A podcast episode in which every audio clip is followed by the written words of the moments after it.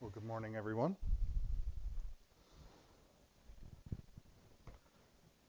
You all said good morning to them, but I guess.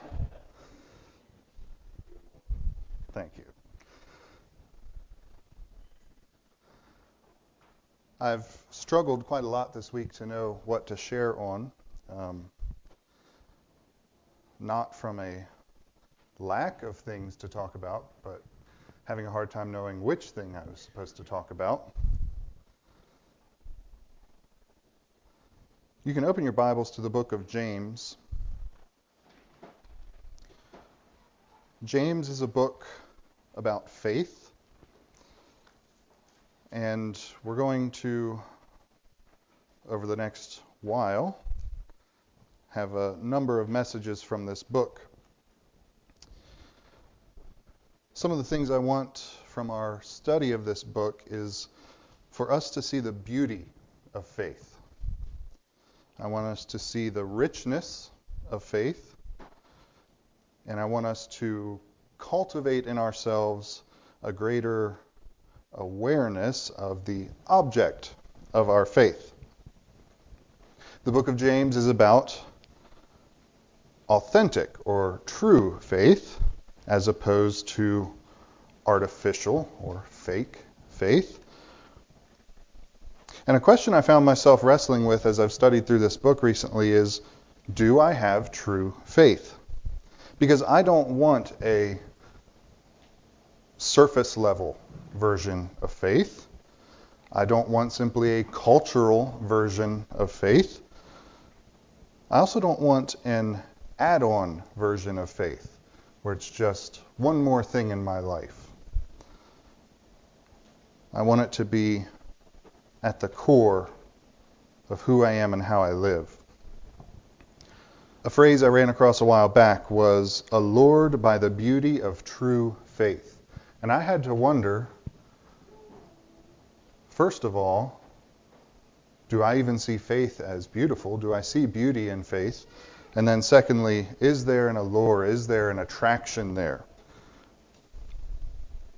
Do I see faith as something beautiful or simply functional? This book of James will show us both the beauty and the functionality of faith. Today we'll be reading the first 12 verses of the book, and I want us to especially see the beauty of faith in the midst of trials. That's the title I have on my notes today is Beautiful Faith in Trials. So, we're going to read the first 12 verses of James 1 and look at the beauty of faith in the middle of the hardest and, and even the darkest moments of life. James 1, verse 1 James, a bondservant of God and of the Lord Jesus Christ, to the twelve tribes which are scattered abroad, greetings. My brethren, count it all joy when you fall into various trials, knowing that the testing of your faith produces patience. But let patience have its perfect work, that you may be perfect and complete, lacking nothing. If any of you lacks wisdom, let him ask of God, who gives to all liberally and without reproach, and it will be given to him. But let him ask in faith, with no doubting. For he who doubts is like a wave of the sea driven and tossed by the wind.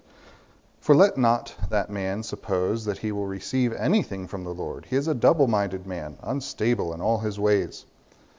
But let the lowly brother glory in his exaltation, but the rich in his humiliation, because as a flower of the field he will pass away.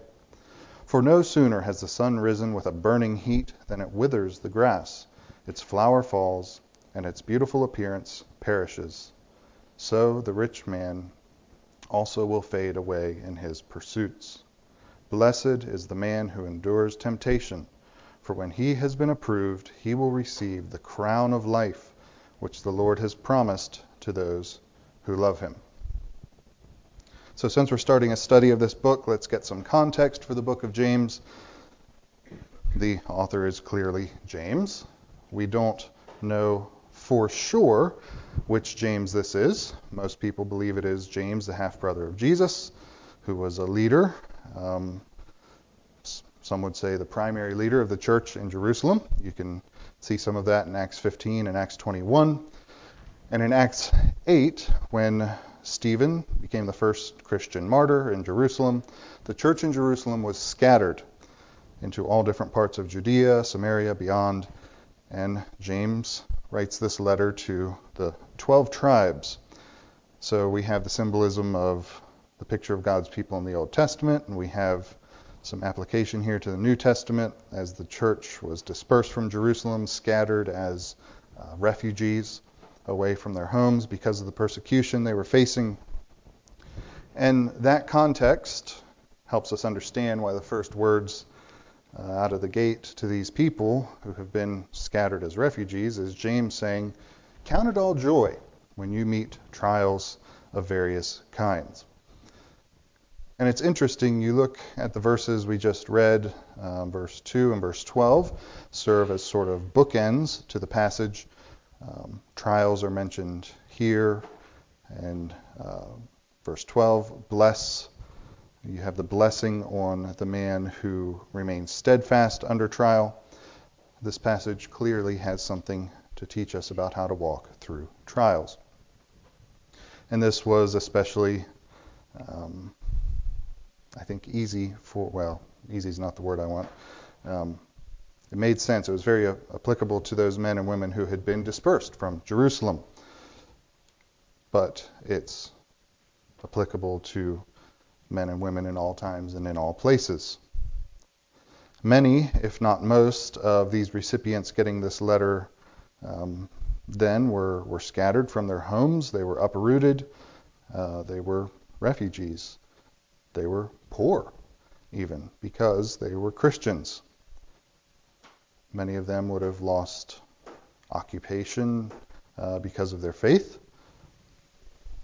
History would indicate them being taken to court by those who opposed them. They were being oppressed, all because they were following Jesus. But James, I find it interesting, doesn't just say, rejoice in persecution. He says various trials there in verse 2. And that's a, a big tent with a lot of room under it. I had to wonder what trials did we all bring into this gathering this morning? There's a lot of people here, and I imagine we represent, if there's 113 people here, um, we have more than 113 trials represented, I would guess. We all are facing struggles. We are all facing things that are wearing us down, that are um, simply not what we would want and not what we would uh, see as beneficial to us. This letter from God through James um, has touched a lot of people. A lot of people have read it. How many trials were represented in the readership of the book of James through the ages?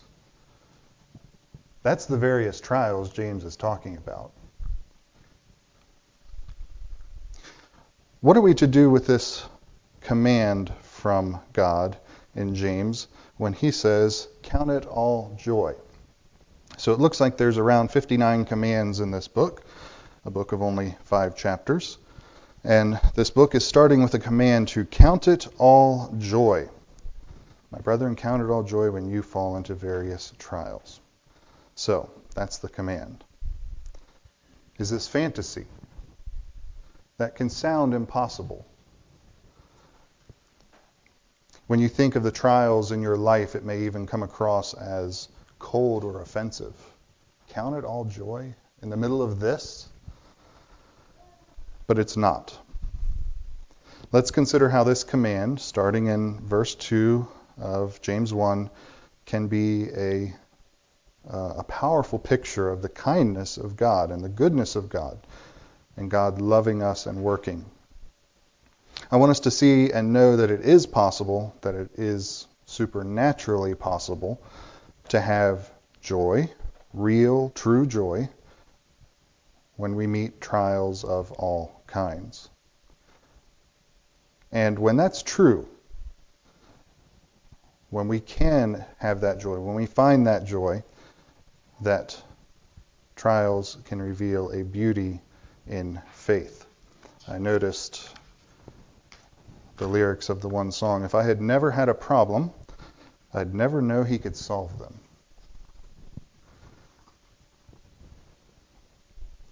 Well, what does it mean? What? All right, if we want a, a kind of faith that is able to turn trials into joy, what does that even mean? And I want to start by understanding what that does not mean.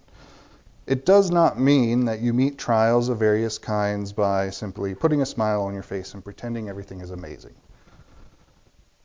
Based on all of the Bible, James 1 2 does not mean that when the trials of life come crashing down on a fellow Christian, your first words to them should be, Pure joy, brother. Nothing but joy, sister. Um, I think about when, when Jesus was approached by Martha and Mary after their brother Lazarus had died.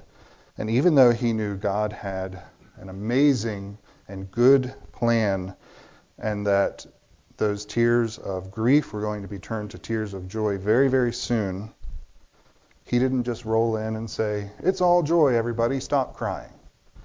He wept. In 2 Corinthians 1,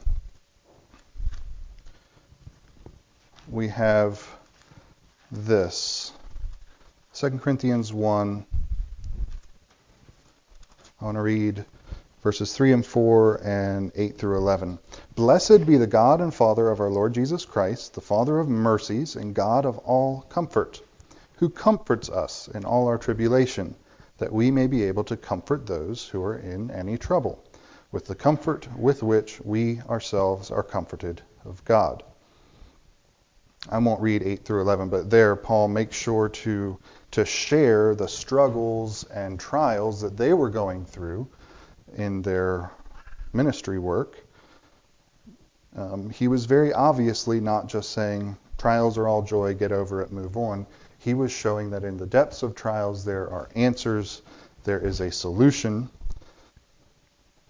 God brings comfort, and we are also part of how he brings comfort to our suffering brothers and sisters. And no, that doesn't mean just rolling in and announcing they need to be joyful and to knock off their uh, struggling with their trials.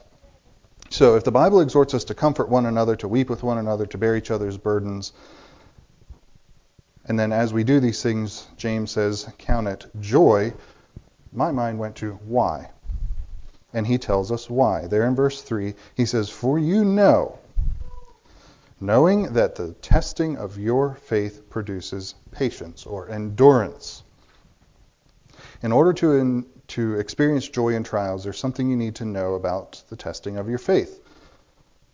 Trials are tests of our faith. We say that we believe God is good and God is great and God is worthy of all of our trust, and that's really easy to say when um, work is going well, everyone's healthy, the vehicles all start when you turn the key. You know, that, that's great. God is great, God is good, He's merciful, He's wonderful, He's supplying my needs. But then when you go out that one morning and the truck doesn't start, well, where's the goodness of God in that? And very quickly we, we shift. Trials are a test of our faith. What about when life is not going well and the tests start? And the Bible says you can count trials joy because you know that even these tests of your faith are producing something. So I don't think we have uh, instruction here from James that the joy is in the specifics of the trial itself. Rejoice that your truck didn't start. Rejoice that uh, your company downsized and you lost your job. But our joy is found in knowing what the trials produce steadfastness, endurance, perseverance. Later in verse 12, we have blessed again. Blessed is the man who remains steadfast under trial when he has stood the test. So we have those bookends for the passage. When we do go through tests in our faith, we hold on to faith. and there's an otherworldly endurance that develops. Now, to be clear, there's an adversary in this world who does not want your faith to endure through trials. There's an adversary who would use trials in this world to destroy your faith.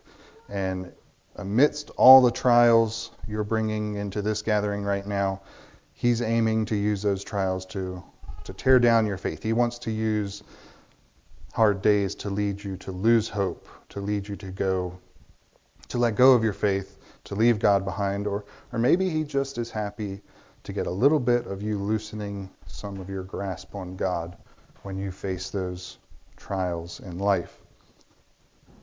And if I let that adversary have a foothold in my faith in the middle of trial, he takes me to dark places. There is no benefit in me letting go of God and giving in to the adversary in the middle of a trial, and yet that is where my mind and my heart can so easily go. But if I hold fast, trials will produce an enduring faith that is beautiful and is beyond explanation. Over in 1 Peter chapter 1, Peter is also writing to suffering, persecuted Christians. And he says this in 1 Peter 1, verses 6 and 7. In this you greatly rejoice, though now for a little while, if need be, you have been grieved by various trials, that the genuineness of your faith, being much more precious than gold that perishes, though it is tested by fire, may be found to praise and honor and glory at the revelation of Jesus Christ. So notice that language there. In this you rejoice, count it all joy, even as you're grieved by various trials. When you meet these trials of, of different types, all sorts of kinds of trials, as the genuineness of your faith is tested. And this testing, when you hold on to faith, when you don't give in to the adversary, this kind of testing, these trials will produce a faith that is more precious than gold. There's a beauty here. There is a worth and a beauty to a kind of faith that holds on when it's tested through trials. It becomes more precious than gold. Earlier I mentioned faith having both beauty and function. It, it both is attractive and accomplishes things. And, and I think about this in this gold. In, in our day and in the days when this was first read by those believers scattered by persecution, gold was beautiful. It was used a lot for adorning but also valuable. It was currency. In our day, we would see both valuable, being able to trade it as currency, and also we know a lot of its value in its in its properties. It's um, it has a lot of value in how it can be used, but it's still used as adornment. Walk into any mall, past any um, jewelry store, and you're going to see a lot of gold there as as beautiful adornment being offered. So, how do trials produce this kind of faith and this kind of joy in our life that is, that is beautiful and functional? Back here in James, number one, trials lead us to grow in the likeness of God. Trials lead us to grow in the likeness of God. And in fact, this is not just the first purpose of trials in the passage, it's really the ultimate purpose of our entire lives, according to Scripture, not just the book of James, that we're seeking to grow in the knowledge and likeness of God. That is the core goal of our entire lives, to grow in the knowledge and likeness of God. This testing of your faith produces steadfastness, endurance, but that's, that's not where it ends. Let's let steadfastness uh, have its full effect is um, is really what we're what we're seeing here in this passage. So what's the effect of steadfast faith? You will be perfect and complete, verse 4, lacking nothing. So, if we if we zoom out for a little bit and consider the whole Bible and the very beginning of the Bible, Genesis 1, man and woman are created in the image and likeness of God and man and woman have a perfect relationship with God. They lack nothing. The problem shows up in just three chapters, though. Man and woman decide not to trust God anymore, and they sin against God, and the image or the likeness of God is, is marred in them, and their relationship with God is broken. And whereas they used to not lack any good thing, they now lack many things. And this is not just where sin entered the world, but suffering and eventually death and, and trials of every kind. They all come back there. We can look all the way back to Genesis 3 and, and see the start of this. Were there trials before sin? There was work. We know that there was work in the garden before the fall, but we have no indication that there were trials, there were struggles. And now there are trials in a world for every man, every woman. And this is where we come into the story. Every one of us sins against God. The image or likeness of God is marred in every one of us. Every one of us had a relationship with God that was broken. We lack many things.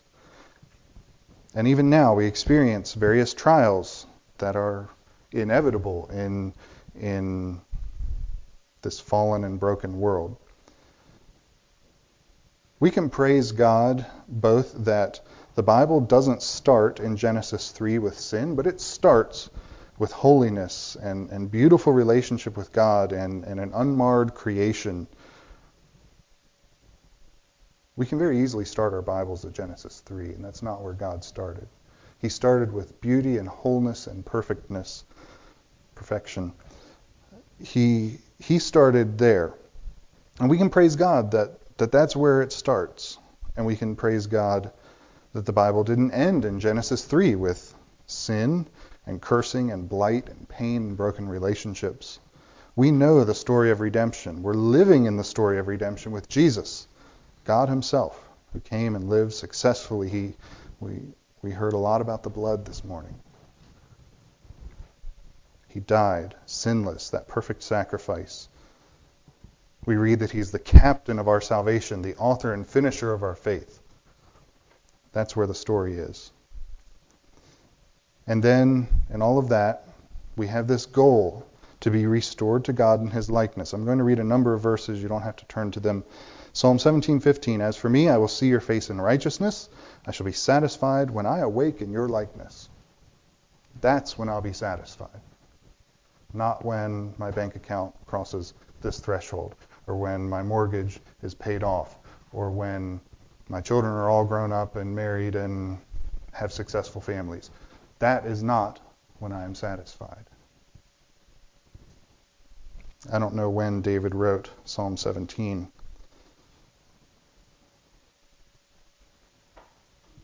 So I don't know where he was in his kingly progression.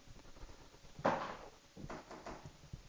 would have been very easy to say, When I have conquered all of the enemies of my Lord, then will I be satisfied when all the nations of the earth know that God is king over all, then will I be satisfied. No, he said, I shall be satisfied when I awake in your likeness. Is that my goal in life? 1 Corinthians 15. The first man was of the earth, made of dust. The second man is the Lord from heaven. As was the man of dust, so also are those things who are made of dust. And as is the heavenly man, so also are those who are heavenly. And as we have been have borne the image of the man of dust, we shall also bear the image of the heavenly man. Colossians 3, uh, verses 9 and 10. You have put off the old man with his deeds and have put on the new man, which is renewed in knowledge according to the image of him who created him. There are a lot of these verses. Verse uh, I'll read one more here. Romans 8 29 and 30 for whom he foreknew he also predestined to be conformed to the image of his son that he might be the firstborn among many brethren so we see it God is working all things including our trials he's working them for good uh, we didn't read that verse in Romans 8 for his purpose and he would have us be conformed into his image and ultimately he be glorified in us.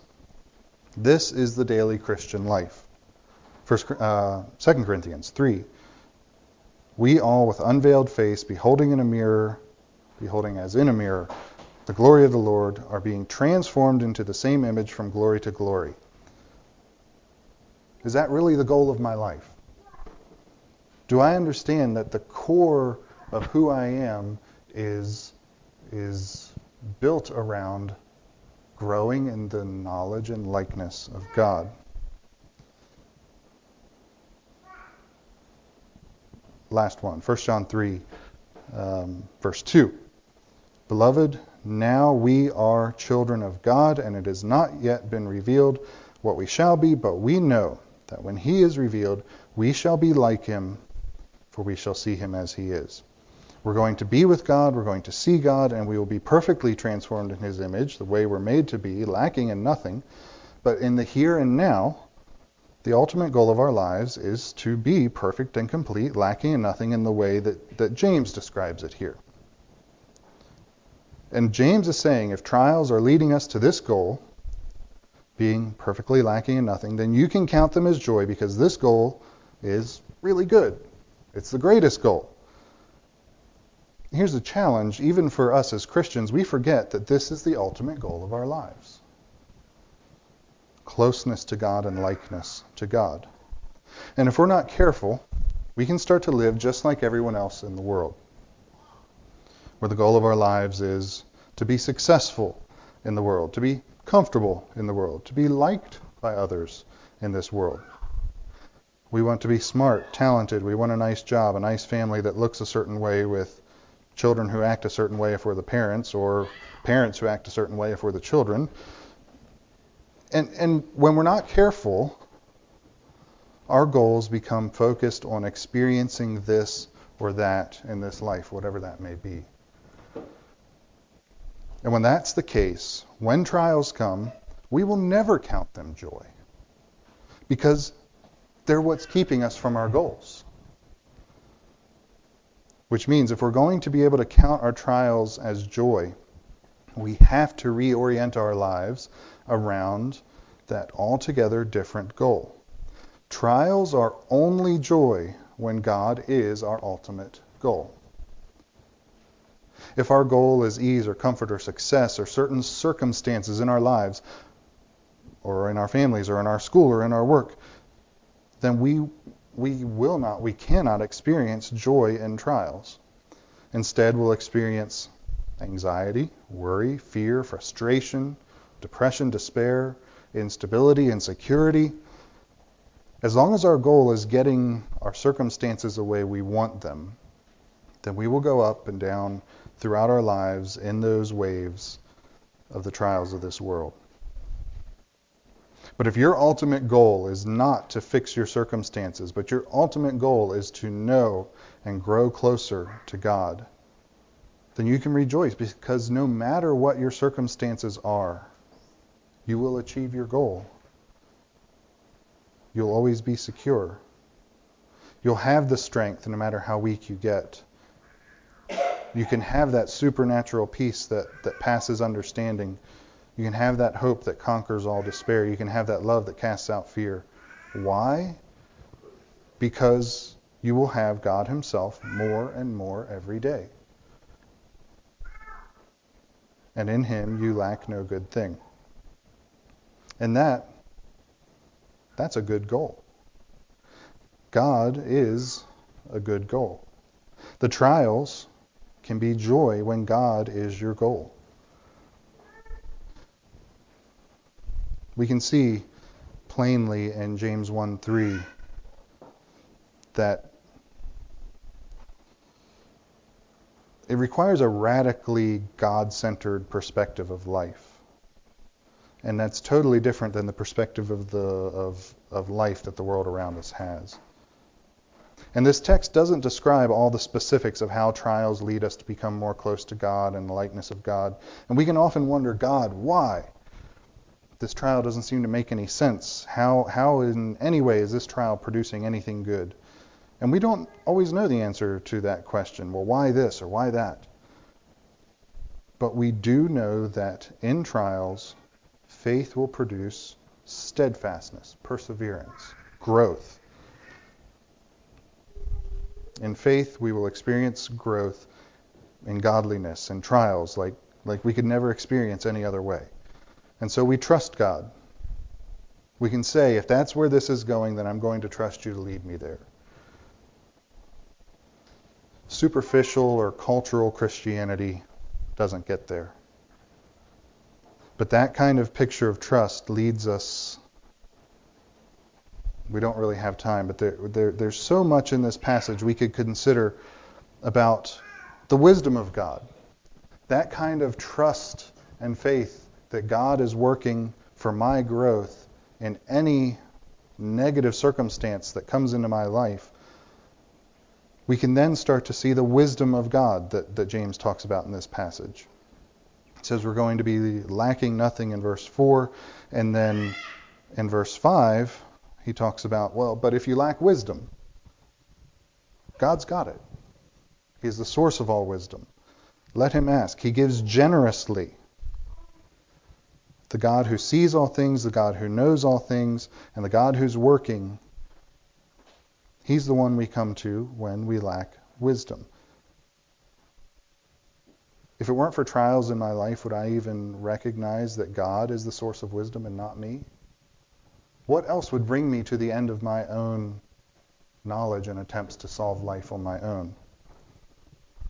would I ever see God and His wisdom were it not for those valleys, were it not for those dark times, were it not for that situation that comes along and I see no way through it or around it or under it or over it.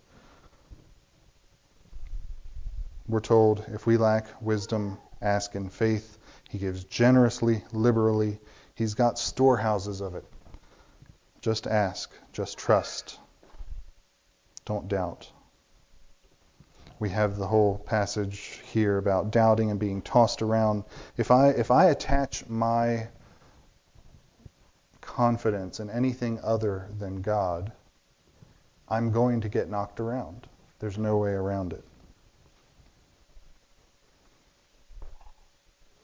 We could look through verses 9 through 11 and, and how, in the context of this, um, James James helps them see that riches and, and things in this life are not going to be helpful. And I wonder, for those people who were there in Jerusalem and scattered, what all did they leave behind? What all did they lose? How many of them struggled to get work? How many of them struggled to have daily bread to feed their families when they scattered out of Jerusalem from that persecution And were they tempted, like the children of Israel, to look back and say, well, at least back there, amidst all that, we had good stuff to eat? How, how hard would it have been for them not to think, well, but if, if I just had a solid job here, then I could keep going. If I just had a little more um, meal and oil, there for tomorrow, I could sleep a little better tonight. And James makes it pretty clear that the things of this world, the riches of this world, they're fading. They're temporary. They're not the answer. And in verse 12, we have that blessed is the man. And I think back to the Beatitudes and Jesus there on the Mount giving those. And here we have, Blessed is the man who remains steadfast under trials, for when he has stood the test, he will receive the crown of life which God has promised for those who love him. Now, when you hear this, we, have talked about trials, standing the test, and we see he will receive the crown. And, and we, when we hear that word crown, we think of um, King Charles and you know the fancy pictures and all the gems and all of that. That that's not the picture that would have come to mind for for at least the first people who, who read this book. The the original readers of this letter would have heard this word and, and immediately thought about the that crown, uh, that that wreath crown that would have been the uh, the reward at, at any sort of athletic event. You know, their their races and their you know, the precursor to the Olympics, all that kind of stuff that where they went and did their um, their races, the the winners were crowned with with like a, a wreath-like crown. That was uh, it'd be more for me, I think it, it, would settle more in my mind if I would think of, you know, you've seen the pictures of the uh, Olympic uh, medal ceremonies, and here's the, the top three standing on their podium, and, and the, the beautiful ribbon with the big medal is hung around their neck. That is the picture that they would have got. They got there. That is the picture they would have seen when he said, when you get through this, when you get to the end of this, not, oh, you get this beautiful, shiny thing to put on your head, but Here's, here's the acknowledgement. You've run the race. You've come through it. You have won. You are finished. The crown of life.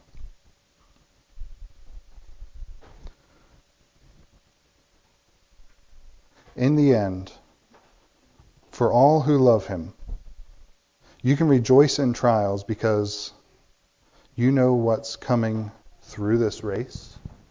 You know that God is there. You know that growing in His likeness really is the most important thing in your life. And you know what's at the end of it.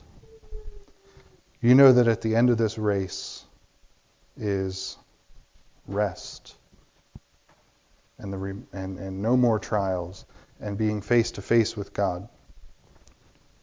You know that these trials will not have the last word in your life. You can rejoice in trials because you know as you hold fast in your faith in the race, one day you're going to stand before God Himself. And each step of that race between now and then, you know that if you stand steadfast in faith, that next step you're going to be a little more like Him, and a little more like Him, and a little more like Him. When you face the trials of this world, hold fast because the God who loves you will lead you through these trials to grow in his likeness, will lead you through these trials to keep your trust in his wisdom, and he will lead you through these trials to full and unending joy. God bless you. Thank you for your time. Can we have a song, please?